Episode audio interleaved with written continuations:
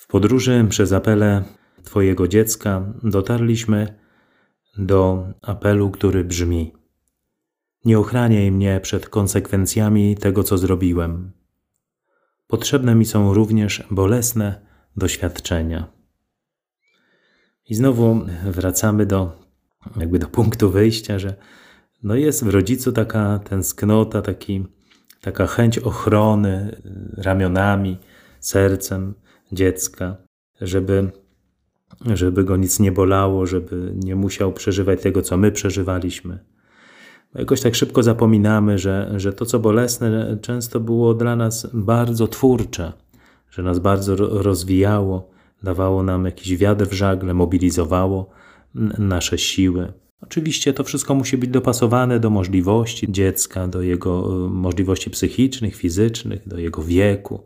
Rodzic, dobry rodzic ma to wyczucie, kiedy, co, ile, jak e, podać, by to, co, by dziecko się e, dobrze rozwijało. Dlatego myślę, że ojcowie mają więcej tutaj e, jakby takiej przestrzeni. Oni bardziej jakby wypychają te, to dziecko. Kiedyś w tej słowiańskiej Polsce był taki zwyczaj podstrzyżen, kiedy chłopiec w pewnym wieku, bodajże to było 7 lat, jak dobrze pamiętam, może kilku więcej, przechodził z opieki matki pod opiekę ojca. I to było takie bolesne dla tego dziecka, bo z takich ramion pełnych ciepła do takich może szorstkich ramion ojca, który zaczynał wymagać, mówił: No, teraz trzeba chłopie to, tamto. Ale to wszystko oczywiście musi się dokonywać w pewnym rytmie y, życia i tym wyczuciu rodziców na swoje dziecko. Każde jest inne. Też warto słuchać tutaj podpowiedzi i nie wiem, nauczycieli, pedagogów, pani przedszkolanki, kogoś, kto, kto ma jakby kontakt z, z naszym dzieckiem, żeby tych uwag, które nieraz y, mogą spływać od nich, nie, nie traktować jako ataku, ale jako pewną podpowiedź, że, że warto może by było zwrócić uwagę na to czy na tamto. Dlatego nie, nie należy ochraniać przed konsekwencjami.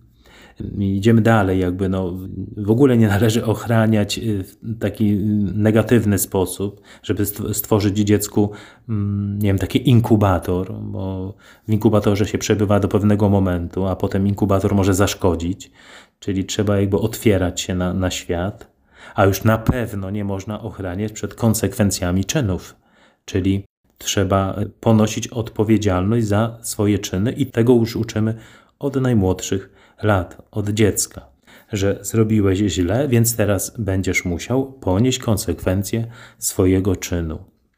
Nie wiem, zdarzyło się, że dziecku coś się spodobało, był u koleżanki czy u kolegi i jednej dziewczynce spodobała się jakieś świecidełko drugiej, drugiej dziewczynki i nagle przychodzi do domu i Mama sprząta ubranka, a w kieszeni to świecidełko.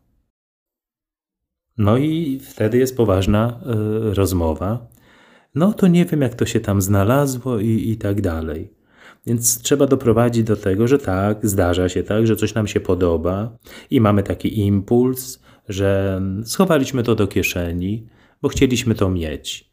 Wiedzieliśmy, że koleżanka nam tego nie da, więc przyłaszczyliśmy sobie. Tak bywa w życiu, taki jest człowiek, ale to jest złe postępowanie.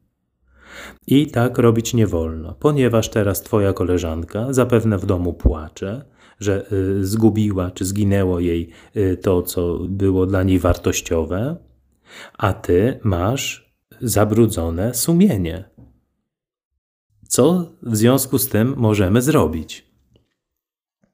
No, idź oddaj. Nie, nie, córeczko. To nie ja zabrałam. Teraz pójdziemy i ty to oddasz. I powiesz, że zabrałaś to, bo, bo ci się to spodobało i że wstydzisz się tego. I że mm, postarasz się tak więcej nie robić. Bardzo trudne. Wtedy ktoś niedojrzały z drugiej strony może powiedzieć: O, ty złodziejko, ukradłaś mi. Nie, ona już nie jest złodziejką. Y, byłaby nią, gdyby ukradła i cieszyła się tą rzeczą, ale zrozumiała, że postąpiła źle, dlatego przychodzi i oddaje. Y, nie wiem, można być biednym, ale to nie znaczy, że jesteśmy złodziejami. I dlatego trzeba iść i, i coś oddać. I tutaj jest wielka rola rodziców. Nie można y, zrobić tego za dziecko. No dobrze, to ja to wezmę i wiesz, moja córeczka, mówimy do matki tamtej dziewczynki, moja córeczka, wiesz, to, to zabrała, masz, ja to oddaję tobie, podrzuć to swojej córce, żeby nie wiedziała. Nie, nie, nie. Tak się nie postępuje, ponieważ wtedy nie ma konsekwencji złego czynu. Czyli to jakby zaprasza do kolejnej, no nazwijmy to strasznym słowem, kradzieży. I zaczynamy uczyć się złych e, nawyków, o których mówiliśmy e, chyba bodajże w trzecim apelu, i to się zaczyna utrwalać. I wtedy może e, ktoś no, wyuczyć się czegoś tak bardzo niemoralnego, jakim jest kradzież, tylko dlatego, że, że coś mi się spodobało i chcę to mieć. Więc też uczymy, że nie musimy mieć wszystkiego i, i że posiadanie wszystkiego nie daje szczęścia, i że y, okradanie drugiego człowieka nie przynosi szczęścia, chociaż może przynosić jakąś korzyść materialną kosztem naszej moralności, naszego sumienia, ale to się nie nazywa szczęście. I wtedy dziecko się uczy, zaczyna rozróżniać. I kiedy przychodzi nowa taka sytuacja podobna, to dziecko kilkakrotnie się zastanowi, czy schować coś do kieszeni, czy jednak wytrzymać to tak, ja tego nie mam, chociaż bardzo bym chciał czy chciała to mieć, ale to nie jest moje, a po to, co nie moje, nie wyciągam ręki, bo o tym mnie dobrze nauczyli rodzice. I kiedyś już na własnej skórze doświadczyłem, doświadczyłam, jak bardzo boli wstyd. I ten wstyd był czymś dobrym, bo on mnie nauczył, żeby przy sobie trzymać ręce co do dóbr innych osób.